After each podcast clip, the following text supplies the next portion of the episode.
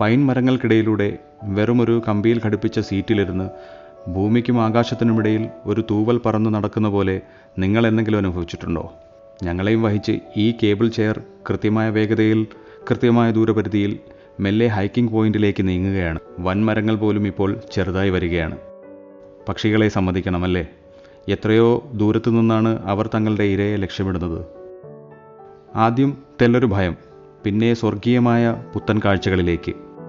തെളിഞ്ഞ ആകാശം വിദൂരതയിലെ റില മൗണ്ടനുകൾ ഇടയ്ക്ക് പച്ചപ്പുള്ള മരങ്ങൾ ഇളം വെയിലിൽ മുഖത്ത് തട്ടുന്ന സുഖമുള്ള തണുത്ത കാറ്റ്.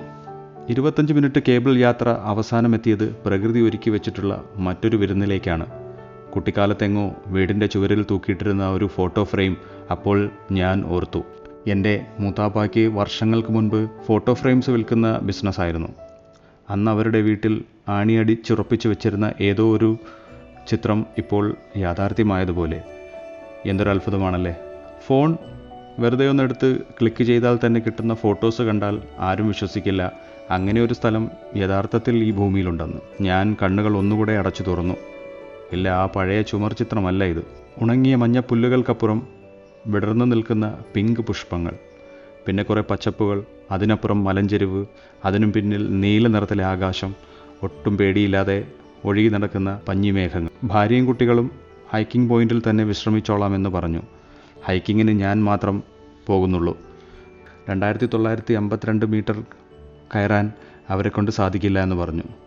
പക്ഷേ എന്റെ ആ ചെറിയ വട്ടിന് ഞാൻ നിന്നു കൊടുത്തു. ആ ചെറിയ കിറുക്ക് എന്നെ എത്തിക്കുന്നത് ഒരു മായക്കാഴ്ചയിലായിരിക്കും എന്നെനിക്ക് ഉറപ്പുണ്ട് ഏഴ് വ്യത്യസ്ത തടാകങ്ങൾ വ്യത്യസ്ത ആകൃതിയിൽ വ്യത്യസ്ത പേരുകളിൽ.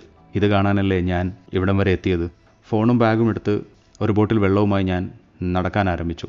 മറ്റു ടൂറിസ്റ്റുകൾ ഒറ്റയായും കൂട്ടമായും മുന്നിലും പിന്നിലുമുണ്ട് എല്ലാവരും ഒരേ ലക്ഷ്യത്തിലേക്കാണ്. മുപ്പത് മിനിറ്റ് കുത്തനെയുള്ള നടത്തം കഴിഞ്ഞപ്പോൾ രണ്ട് തടാകങ്ങൾ കണ്ടു തുടങ്ങി. ചേമ്പിലക്കുമ്പിൽ വെള്ളമെടുത്താൽ എങ്ങനെയുണ്ടാവും അതുപോലെയാണ് തടാകങ്ങൾ. റിലാമലകളെ ഒരല്പം നാണിപ്പിക്കാനായി ആ സുന്ദരികളായ തടാകങ്ങൾ ആകാശത്തിന്റെ നിറം മാറുന്നതിനൊപ്പിച്ച് അവരും മാറിക്കൊണ്ടേയിരുന്നു. ഏഴ് തടാകങ്ങൾക്ക് ഏഴ് വ്യത്യസ്ത ആകൃതി. ആ ആകൃതിയെ കാണിക്കുന്നതാണ് അവരുടെ പേരുകൾ. The lower lake the fish eye lake trefoil lake twin lake kidney lake the eye lake and the tear lake മലയുടെ ഏറ്റവും മുകളിൽ എത്തിയാൽ ഒരു വ്യൂ പോയിന്റിൽ നിന്നും ആറ് തടാകങ്ങളും ഒരുമിച്ച് കാണാമെന്ന് എന്നോടൊപ്പം നടന്ന ഒരു യാത്രികൻ പറഞ്ഞു. യാത്രക്കിടയിൽ ഒരു കപ്പിൾസ് ഒറ്റയ്ക്ക് നിൽക്കുന്ന ഒരു പാറക്കെട്ടിലിരുന്ന് ഗിറ്റാറിൽ മനോഹരമായ സംഗീതം ആലപിക്കുന്നുണ്ടായിരുന്നു. എന്റെ കിതപ്പണയ്ക്കാൻ ഞാനൊരൽപ്പം സംഗീതം ആസ്വദിച്ച് അവിടെ തന്നെ ഇരുന്നു. കിഡ്നി ലേക്കിലേക്ക് ഇറങ്ങണമെങ്കിൽ ഇനി പത്ത് മിനിറ്റ് താഴോട്ട് നടക്കണം പിന്നെ വീണ്ടും മുകളിലോട്ട്. ഏതായാലും ഞാൻ ലേക്കിലേക്ക് അടുത്തെത്തി. അവിടെ തന്നെ കുറേ ഫോട്ടോസ് എടുത്തു. തണുത്ത കാറ്റ് മുഖത്ത് വീശുന്നുണ്ട്. ഇതിനിടയിൽ കുറേ പ്രാവശ്യവും വെള്ളം കുടിച്ചു. ഈ ഹൈക്കിംഗ് അത്ര ഈസി അല്ല എന്ന് തോന്നിയെങ്കിലും മുന്നോട്ട് പോകാൻ തന്നെ തീരുമാനിച്ചു. അഞ്ച് തടാകങ്ങൾ കണ്ട് കണ്ണറഞ്ഞു ഇനിയുള്ളത് ബാക്കി രണ്ടെണ്ണം. പക്ഷേ അവിടെ എത്താൻ ഇനിയും കുത്തനെയുള്ള കുന്നു കയറണം. വീണ്ടും ഒരു മണിക്കൂർ ട്രക്കിംഗ്. അപ്പോഴേക്കും പന്ത്രണ്ട് മണിയായിരിക്കുന്നു. ഒരു മണിക്ക് തിരികെ എത്തണമെന്നാണ് ഡ്രൈവർ പറഞ്ഞിരിക്കുന്നത്. അല്പം നിരാശയോടെ ഞാൻ തിരിച്ചു പോകാൻ തുടങ്ങി. തിരിച്ചു പോകേണ്ടത് മലയുടെ അടിഭാഗത്തുള്ള ഒറ്റവരി പാതയിലൂടെയാണ്. മുന്നിൽ ചിലർ നടക്കുന്നുണ്ട്. ഞാനും അവരുടെ പുറകെ വേഗതയിൽ നടക്കാൻ ആരംഭിച്ചു. മുകളിൽ നിന്ന് കണ്ട കാഴ്ച ഇപ്പോൾ വളരെ അടുത്താണ്. എല്ലാ തടാകങ്ങളും അടുത്തു നിന്ന് ഇപ്പോൾ കാണാം. തെളിഞ്ഞ വെള്ളം പരിശുദ്ധിയെ അറിയിക്കുന്നുണ്ടായിരുന്നു. ചിലർ ആ തണുത്ത വെള്ളത്തിലേക്ക് ചാടിയിറങ്ങി. ഞാൻ ഓരോ ഫ്രെയിമും മൊബൈലിൽ പകർത്തുകയായിരുന്നു. ഓരോ സ്ഥലത്തും എത്ര നേരം നിന്നു എന്ന് എനിക്കറിയില്ല.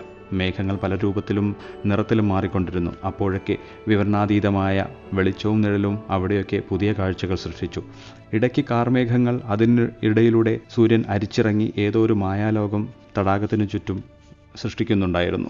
ഇടയ്ക്ക് എവിടെയോ വെച്ച് എന്റെ മുന്നിലെ മറ്റ് യാത്രക്കാർ അപ്രത്യക്ഷരായി. അപ്പോഴാണ് എനിക്ക് മനസ്സിലായത് എന്റെ വഴി തെറ്റിയിരിക്കുന്നു. ചുറ്റും കണ്ടോണിച്ചു കനത്ത നിശബ്ദത. ആ മലനിരകളിൽ ഞാൻ തനിച്ചായ പോലെ. ഇനി എന്ത് ചെയ്യും?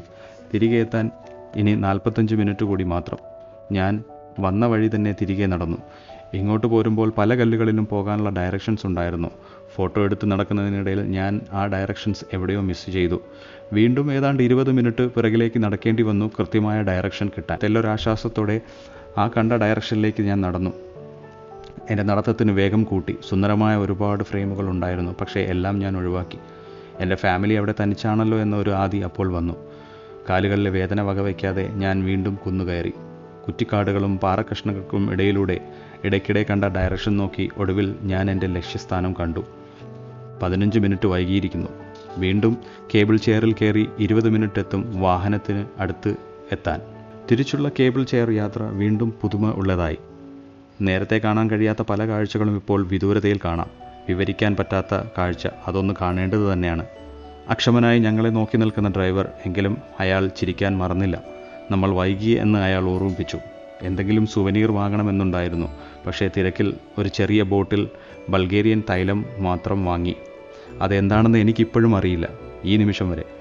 വാഹനം റില മൊണാസ്ട്രിയിലേക്ക് എടുക്കുമ്പോൾ ഞാൻ ഒന്നുകൂടി തിരിഞ്ഞു നോക്കി ഇനി എന്നാണ് ഒരിക്കൽ കൂടി ഇവിടെ? വരാൻ പറ്റുക.